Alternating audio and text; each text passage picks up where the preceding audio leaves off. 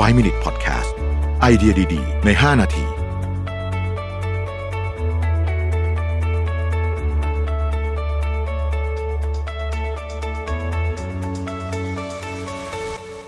สวัสดีครับ 5 minutes ครับ คุณอยู่กับประวิทยานุสาหะครับ วันนี้จะมาชวนคุยเรื่องของการใช้ reference ครับ การอ้างอิงข้อมูล ซึ่งต้องบอกว่า ถ้าใช้อย่างถูกต้อง มันช่วยส่งสร้างพลังในการ present งานหรือว่าการขึ้นพูดหรืออะไรต่างๆเนี่ยมากมายนะครับ การอ้างอิงข้อมูลเนี่ยใช้ได้หลายรูปแบบนะฮะเวลา present ก็เรื่องหนึ่งเขียนงานก็ได้นะครับ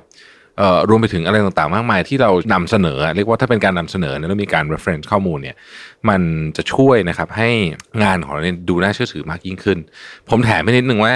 ถ้าเป็นการ reference แบบไม่ต้องเปิดดูเวลาพูดบนเวทีเนี่ยนะจะยิ่งแบบ คือไม่คือเหมือนกับเราจำได้เนี่ยนะฮะจะจะทำให้การแบบพูดต่อหน้าสาธารณะเนี่ย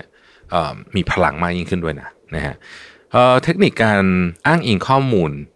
แบบที่ใช้แล้วดีเนี่ยนะฮะมีอยู่ด้วยกัน 4 อันด้วยกันนะฮะในหนังสือเรื่อง The Power of Output เนี่ยก็พูดถึงเรื่อง การใช้การอ้างอิงข้อมูลโดยมีเทคนิค 4 อย่างที่เขานำมาเสนอนะครับ ซึ่งผมคิดว่าน่าสนใจทั้งสิ้นเลยนะครับ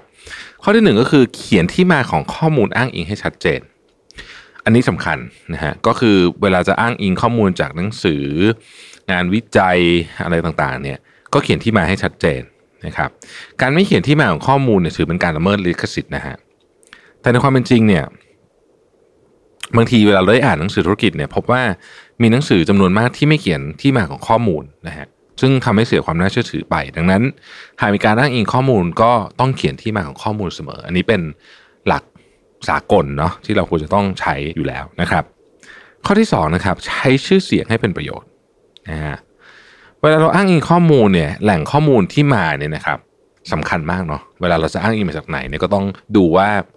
ซอสที่มาเนี่ยคือที่ไหน ดังนั้นเราก็สามารถใช้ชื่อเสียงของเขาเนี่ยให้เป็นประโยชน์ได้นะครับอย่างในกรณีที่หนังสือเล่มนี้เขียนก็บอกว่างานวิจัยโดยมหาวิทยาลัยฮาร์วาร์ดโอเค คือมันฟังดูแล้วแบบคนก็จะรู้สึกว่าโอ้โอเค เป็นอะไรที่แบบดูแล้วเชื่อถือได้นะครับ หรือว่าในแต่ละสายงานเขาก็จะมีเรียกว่าอออย่างสมมุติว่า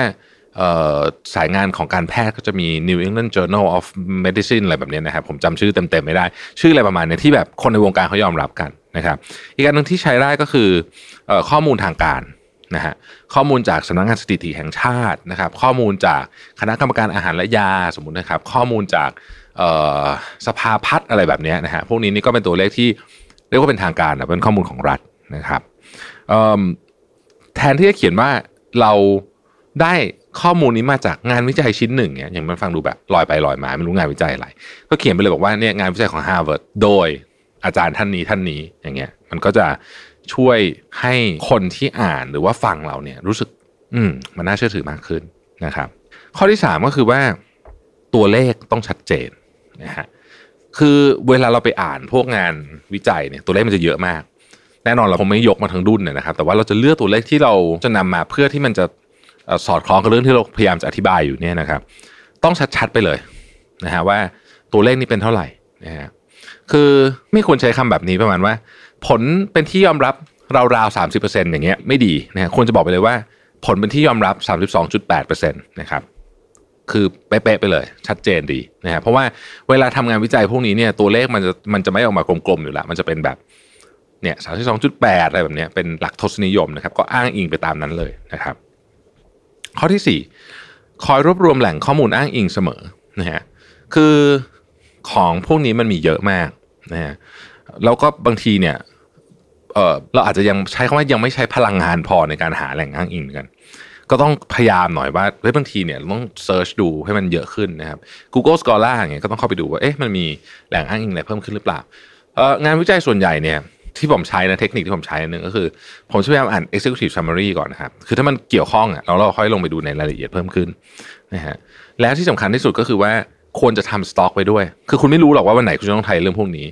แต่ว่าการมานั่งหาใหม่อีกรอบเนี่ยถ้าเกิดคุณเจอสมมติว่าเอ่อ paper ฉบับหนึ่งซึ่งซึ่งอาจจะยังไม่เกี่ยวเรื่องที่คุณพูดวันนี้นัก แต่อยู่ในอยู่ในจักรวาลน่ะที่คุณมีโอกาสจะพูดถึงได้เนี่ยนะฮะก็เก็บมันไว้ก่อนนะครับเป็นเหมือนที่สำรองเพราะกว่าจะมาหาเจออีกรอบมันยุ่งมากเลยนะ การเก็บไว้เนี่ยช่วยมากนะฮะอย่างผมเนี่ยเวลาผมเจอ paper นะที่ผมแบ่งแชร์ให้ได้คือ ผมจะไปเก็บในแอปพลิเคชันชื่อ Notability นะครับมันก็เป็นแอปที่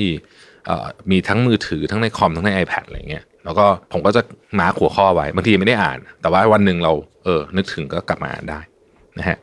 การอ้างอิงข้อมูลเนี่ยถือว่าเป็นพื้นฐานเลยนะของการนำเสนออะไรก็ตามนะครับ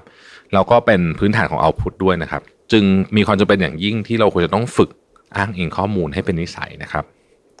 ขอบคุณที่ติดตาม 5 minutes นะครับ สวัสดีครับ 5 Minute Podcast